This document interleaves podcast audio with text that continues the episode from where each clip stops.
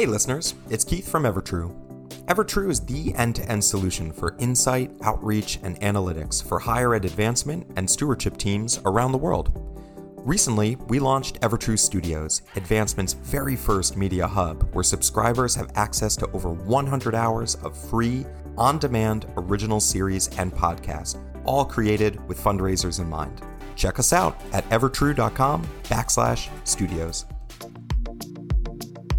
I'm Kim Naioni, and this is Mentorship Matters, a podcast that examines the current and future landscape of fundraising leaders and the power of inclusive mentorship in advancement. Today, I'm honored to have my friend, Dr. Amber Selking, founder and CEO of the Selking Performance Group, with us. Amber, welcome.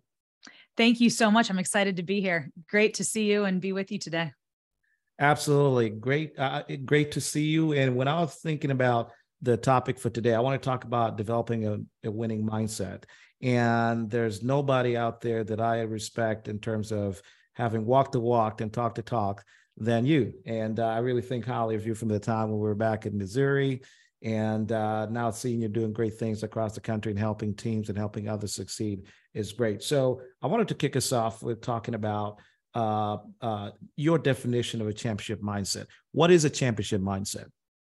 Yeah, you know, first of all, I think uh, the word mindset has really blown up over the last probably seven years, if you will. And I think it's sort of this buzzword out in our world today. But what I think is most important for people to understand is that a mindset is an actual protein pattern that gets wired into our brain based on what we think about. So, what we know is that the brain is not a muscle in the scientific sense, but it functions like a muscle in the extent that the parts of it that we use grow and get stronger. And so, just like when we lift weights, our muscles get bigger. When we right. repeat certain thoughts, these mindsets or protein patterns actually start to change the form and function of our brain. So that sounds super scientific, but what I tell uh, what I tell my clients is a mindset is basically an Instagram filter. Okay, you've got you could have one picture, and depending on what filter you put on that picture, it changes the whole experience of the photo itself.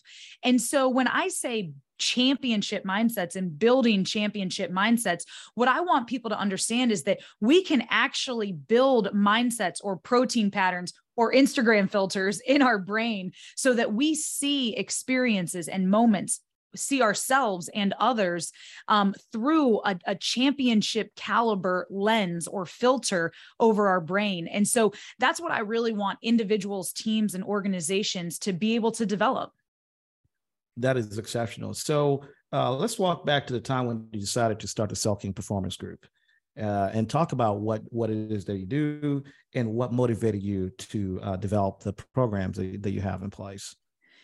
Yeah, so I did uh, my undergrad at the University of Notre Dame. I was a management consulting major. I thought I wanted to work in corporate America, yeah, and yeah. so you know, I, I, did that. Went through business, our undergrad business major. Went and worked in corporate, and I was there for about a month. And I was like, okay, I can't wake up when I'm 40 sitting at a computer screen. Like there's got to be something more that I can do to add value to the world. And really, that's when I stumbled upon the field of sports psychology. And so I worked for two years in corporate just to make sure and really test my heart to make sure that that's what I, I wanted and felt called to.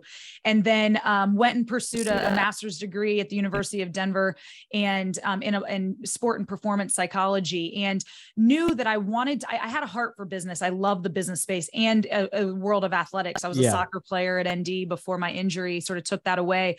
And so um, when I founded Selking Performance Group, I knew I wanted to work from the locker room to the boardroom. So from the sports space to the business space. And I knew that two things were really important to success uh, mindset of individuals yep. and and leadership of people and systems. And so, you know, that's really um, what we've built uh, Selking Performance to do is to help individuals, teams, and organizations really understand the power of mindset and leadership and then figure out how to leverage those within their organization to drive high performance excellence. That is excellent. So, as you think about it, what are some of the common challenges that prevent individuals and organizations from developing such mindsets because because uh, oftentimes you know you're you, uh, I've worked in advancement for my entire career now and I can you you have the team that is all about here's the vision let's go let's execute we're excited about it doesn't matter how much I'm getting paid I'm in And then you have the team that's well, uh, my paycheck didn't go uh, farther enough. So, you know, I need to get more money before I get excited. Or, well, I don't like this about my circumstances. And they wallow in that space. Mm-hmm. They don't go where the other part of the team is. So we're trying to say, how can we get this part of the team and this part of the team to be like those folks that do get it, they have it, and they just manifest it, and yeah. they don't let all the other excuses and things that may exist uh, uh, sort of prevent them from accomplishing something. Yeah, that's that's great. We see that so frequently. You know, I think that my my theory or my my belief is that high performance excellence really has to be a top down, bottom up, and contextually relevant approach to that. And so that top down is exactly what you said. That's where leadership comes into place. That's where vision, mission, values, um, organizational culture come into play and is really facilitated by leaders on a team. And then the bottom up, quote unquote, is where mindset comes into play. Is everybody on that team really thinking right and understanding who they are and what value they add and how they can optimize that on a team? And so, you know, invariably when things aren't working, it's either because, you know, top down, they're there isn't great leadership and vision yeah. and, and culture created and reinforced or bottom up people's mindsets aren't right. They're not thinking right about you know what the opportunity is like the example that you just gave. And so that's where i think one education can come into place is like okay i didn't even know that i could control my thoughts. I didn't know that i had a choice to really rewire how i think and how i operate. And so you know i released a book earlier this spring called winning the mental game and it's my foundational mindset program because what i found found is that a lot of people just don't really understand um, the tangible aspects of of um, using the beautiful gift that we've been given as the human brain, regardless of your age, your your the color of your skin, your socioeconomic background, your life experiences. The human brain is a powerful and often untapped area um, that we can use to get better at. And so, I think teaching is one thing, but then I also think you know people ultimately have to make a choice. They they you know we have a phrase with our leaders that yep. we say you got to coach them up or coach them out. And and people have to understand like i'm either going to get on board or i should get off board. And so um th- that's you know that's an important part. If all those things are in place if the right culture's in place the right expectations are in place and people really know the importance of thinking right and collaboration and they choose not to i think then it comes down to organizational and team fit yeah, I mean, pretty much. Uh, you know, you hire the you hire the wrong people. Don't expect the right outcomes because it's uh, you know it, it, it goes without saying. You know, uh, I hate to use this phrase, but back in the days when I was studying computer science, they always talk about the concept of GIGO. You know, garbage in, garbage out. So if you have bad code, don't expect to have a certain outcome. And uh, one of the things that's been a challenge in our field, as I alluded to earlier, is the issue of attrition. Uh, you mm-hmm. know, we ha- we're in a field that where there's a great demand for good talent and very little supply of it. And so what happens is it becomes an arms race. Who's going to pay people more and uh, to move them around? And in a business where relationship building is mm-hmm. at the mm-hmm. core, I mean, you build relationship with donors that sustain an institution over time, over a lifetime, not just a transactional thing that is really disruptive to those relationships. Every time we lose somebody, we've lost years of of uh, of experience. And so, as we look at how do we prevent most of that from happening, you can't stop everybody because sometimes there's only enough seats at, at the table before somebody has to go sit at another table, and that's a okay. We as organizations should be supporting people in their quest to be uh, successful individually. Mm-hmm. But within the organizations that I've been part of, we've been, you know, grappling with this issue of what do we do as a field uh, that is, uh, you know, very demanding in terms of deliverables, results, financial results every year. Uh, you know, you you have targets you got to meet in terms of people you engage with and things like that. Travel. So it's sort of like it's very it's sort of like a D one, uh, yeah. uh, you know, sports program. You know, you're expected to bat at the championship level. So what can we do to um, take this idea of a championship mindset and and start implementing it and getting people hire the right people and get the team to roll in the same direction to believe in the mission and live the mission and focus on how we collaborate for the greater good rather than how do I position myself to be successful so that I can go to University X and be the boss? Because you see a lot of that now. Yeah, you know, I think I think it's really challenging, but I think ultimately it comes down to really powerful cultures. Um, we, you know, at the end of the day, people want to have a sense of purpose and they want to have a sense of belonging and be part of something really special. And so I think the creation of that vision, that mission, that culture, the reinforcement of it is a really important aspect that people like you know as much as people want to be paid they also want to have you know the things that matter to them prioritized and able to have in their life. I mean you mentioned it the, the travel in your field is really demanding. It can take a toll on marriages on relationships with kids. And i think you know it's really going to take leaders getting creative around how do we how do we manage some of those barriers and and some of those challenges differently?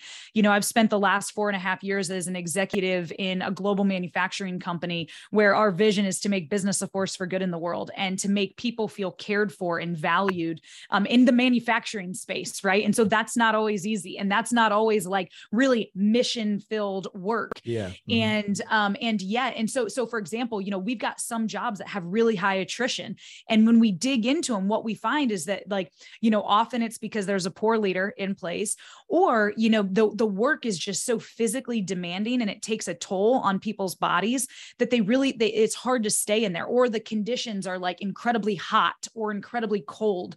And so they're just really challenging. So you know we've instituted things like you know rotational options where every so many months they get to go to a different department. So it minimizes that wear and tear. So i think you know w- what we've found really helpful is like what, just simply listening sessions listening where you know when we have high attrition really understanding what is driving that behavior. Is it environmental and things that we could get creative around? You know maybe maybe you institute you know take your kid on a trip day. I know the pittsburgh pirates they you know for a while there they they did a father's father's weekend and a mother's weekend where the players could actually bring their parent or you know somebody that has served as a model in their life on an away game with them. And they got to you know travel with the team and stay in the hotel. And and so you know because baseball is a hard sport there's a lot of games they're on the road a lot. And so you know can we find creative ways to to help massage some of those more demanding parts of the job while still infusing purpose and passion and high performance.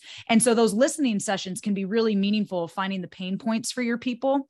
Um, and then, you know, the financial game, the reality of it is you don't ever want to get into like the bidding war because that, you know, no. get, gets old quick. But I do think our compensation philosophy has to match what we're saying, right? Like if we're saying yes. we're an elite institution and you know we do everything top notch, and then our pay is, hey, you should feel lucky to work here, um, then we're not re- there. There's a misalignment there, and misalignment in the human brain creates what we call cognitive dissonance, right? Mm-hmm. Where the expectation and the words are different than the reality, and that can create a sense of unrest, uh, a sense of mistrust or distrust, and so so, you know, really being mindful that all of our external verbiage and things that we're saying are really matched with our internal processes, I think are really important important. And then, you know, at the end of the day, some people are going to leave and they're going to be like, "Oh God, what did I do? I left something yeah. so wonderful," you know, and and I wish I could be back. So, you know, I think it's sort of a combined notion there again of really looking at top down and bottom up things that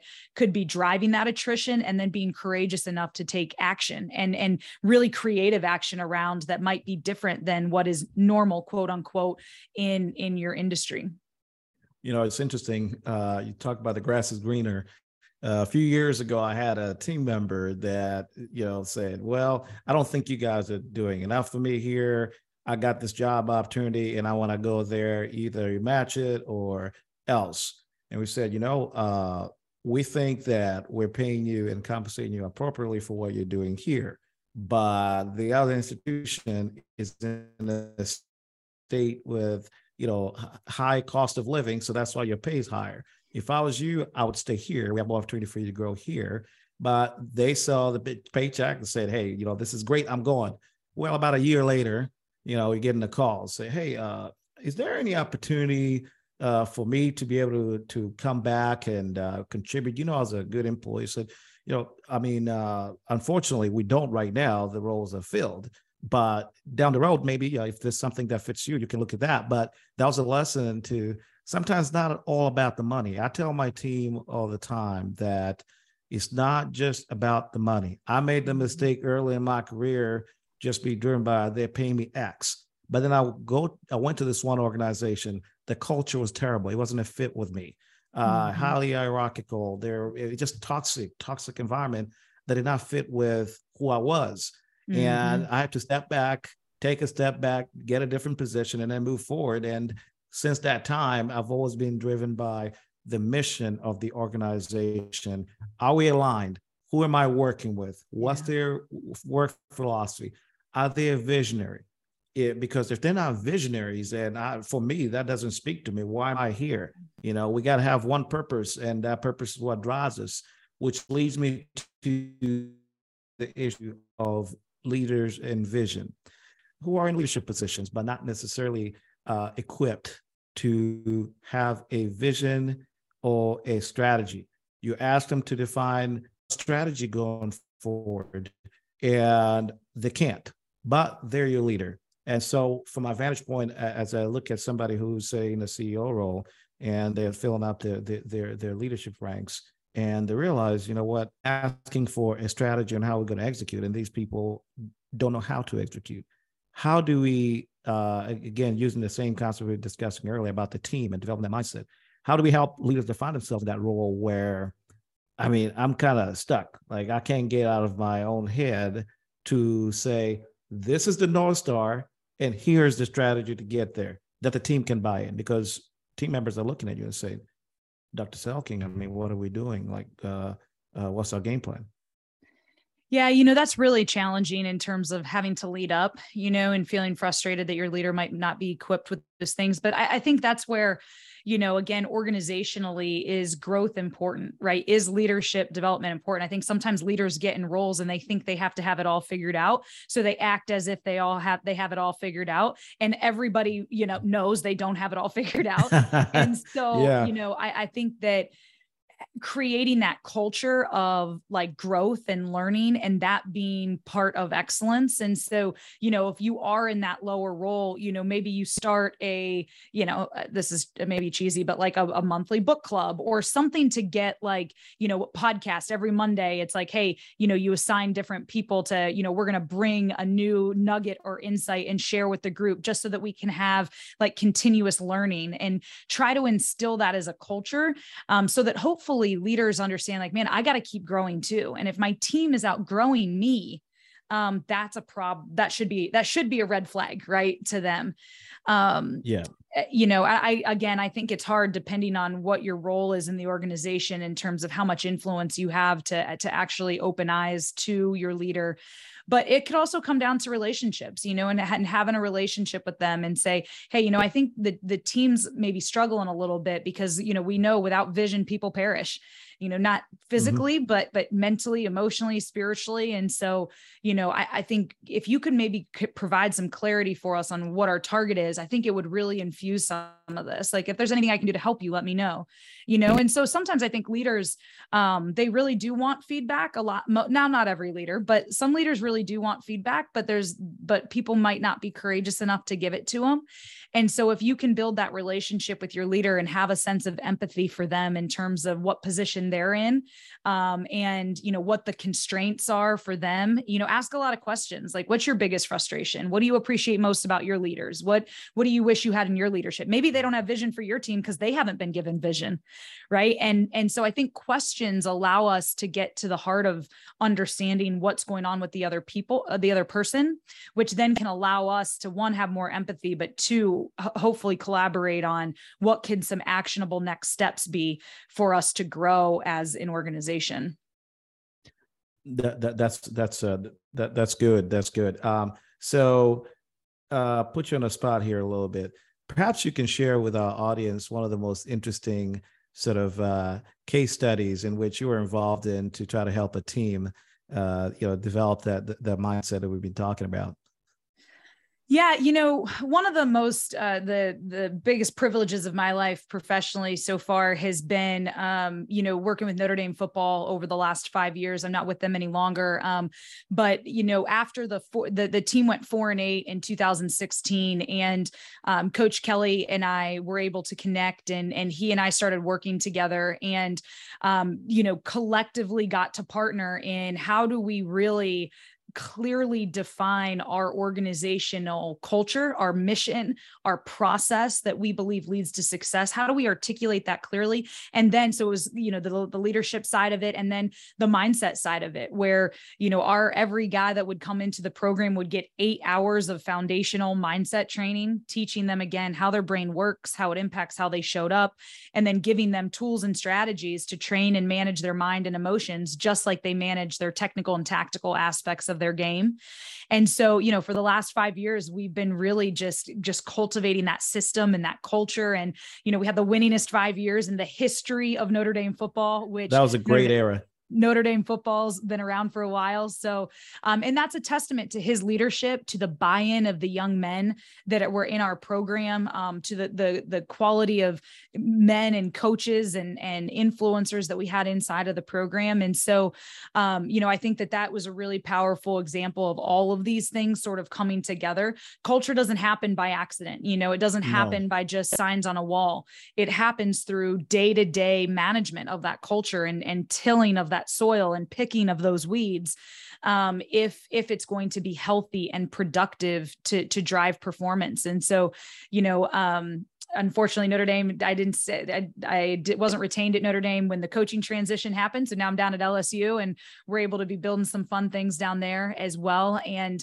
you know between that and what we've been able to do at that company I mentioned earlier I think it's just a really powerful testament. I think that at the end of the day there's some fundamental tenets of what we know about organizational design and high performance that if you're if you implement them it works there's some fundamental tenets of how human beings think and operate that if mm-hmm. the system you create is aligned with those you know success is really the only byproduct constrained only by the talent inside of the system and the resources there to support the system. And so again the the when those elements come together it's really incredible to see how quickly things can change and how sustainable they can be because again they're aligned with what we know about high performance you know, I, I, like to use the analogy. Uh, I can't remember which football coach was was talking about. I think it was Dabo or somebody, and he said, you know what? I, I don't care about what jerseys across from me. I don't care whether it's Alabama, it's, it's Notre Dame, or whoever. Uh, if we execute what we know how to execute our plan, we prepare well, we do all the things that we need to do and control our variables, we have a chance. Yep. If we're walking in to that uh, to, to that locker room and we're getting out, we're looking across the field and we see Crimson Tide, and all of a sudden we are freaking out, we're done. We're yep. done before we got in. So we can't control what they do. Their championship program, they're going to come in and they're going to execute what championship programs do. And I use the same analogy when I when I talk to my team. You may be working in a in a in an operation that can only raise five million dollars, uh, but so be it. You control the variables they need to do. You may be working with a donor that can give you a hundred million dollars, but decide last minute that you know what, I'm only going to do ten.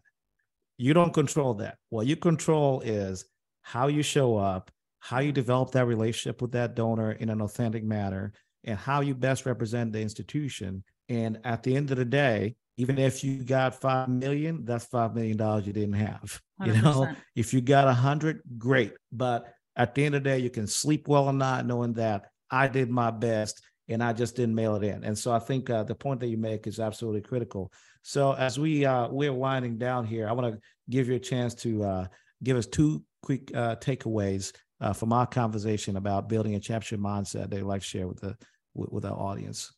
Yeah, I think, you know, first and foremost, just be mindful of what you're thinking about. I had one of my athletes tell me uh, one time he came up to me at practice and put his arm around me and looked down because I'm a lot smaller than these guys.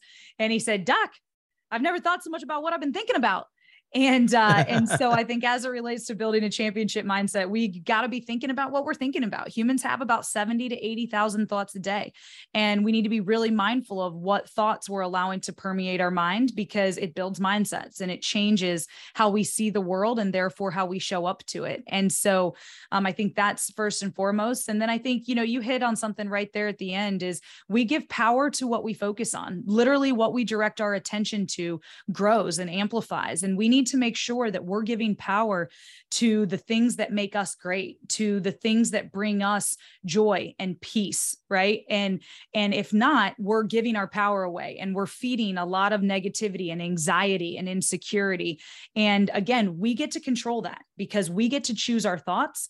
And at the end of the day, it's all about thinking right about yourself, about others, about opportunities, um, or or about failures, right? Like you just mentioned. Yep. And and is five million versus 10 million a failure? I mean, no, because it's outside of your control if you did everything in relation to that. And so, can you think right um, is is a really powerful concept that I think if people understand, it will change not only their performance but also their enjoyment of the performance process. Absolutely. So I want to put a plug in for your book here. You mentioned a book earlier, Foundational Management. Talk about that a little bit. Yeah. So the book is Winning the Mental Game, the playbook for building championship mindsets. And it truly is a playbook. You know, it's designed, it teaches there's a, sci- a scientific piece in every chapter about how the brain works. There's some stories and applications um, from clients that I've worked with. And at the end of every chapter, there's a little like workbook basically that you can work through and really lay that foundation of, of your mental game. And then it's just about running the playbook, you know, day in and day out in your professional life and in your personal life. And so I'm really excited excited. I mean, we've had a lot of really good feedback on it um, from from business people to to the athletic world um, to anybody just looking to how to grow. You know, 2020 uh, started off a weird couple cycles for our world. And I think that if we're going to get back to um, individual and team and world health, it's going to start with people understanding the power that they have inside of themselves to lead themselves well and to show up to the world as who they've been created and called to be, to be a, a positive force for good, wherever that might be, and however small or however large of a scale. But that starts with winning the mental game first. And so I'm really hopeful that this book can not just provide hope, but provide actionable, tangible things that we can actually do to get some traction in our lives towards who we want to be and and what we want to accomplish accomplish in the world. And we can find this anywhere where it's where people find books, right? Amazon. Yep. And- on Amazon. You can get on my website as well, www.selkingperformance.com. And then I've got a podcast out there as well called Building Championship Mindsets. That if that's interesting to you and you want to learn some more about it, we'd love to have you join us. Ladies and gentlemen, uh, you know, in the audience, uh, as I mentioned on the onset, Dr. Amber Selking is the best of the best. I mean, she is exceptional high energy can really transform how your team thinks and sees themselves and how they show up. And I urge you, you know, uh, all of you are listening. I got folks who are presidents of foundations and folks who are working in leadership roles in advancement that are listening to this podcast. And I tell you right now, okay, there's no better person to learn from than a championship athlete slash uh, coach who understands those principles of championship athletes in athletics that can be applied to our field. There's a lot of similarities there. And uh, so again, uh, you know, check out our website. What is the website again? www.selkingperformance.com. There you have it. Well, folks, thank you for listening. I'm Kim Naoni, and this has been Mentorship Matters. See you soon.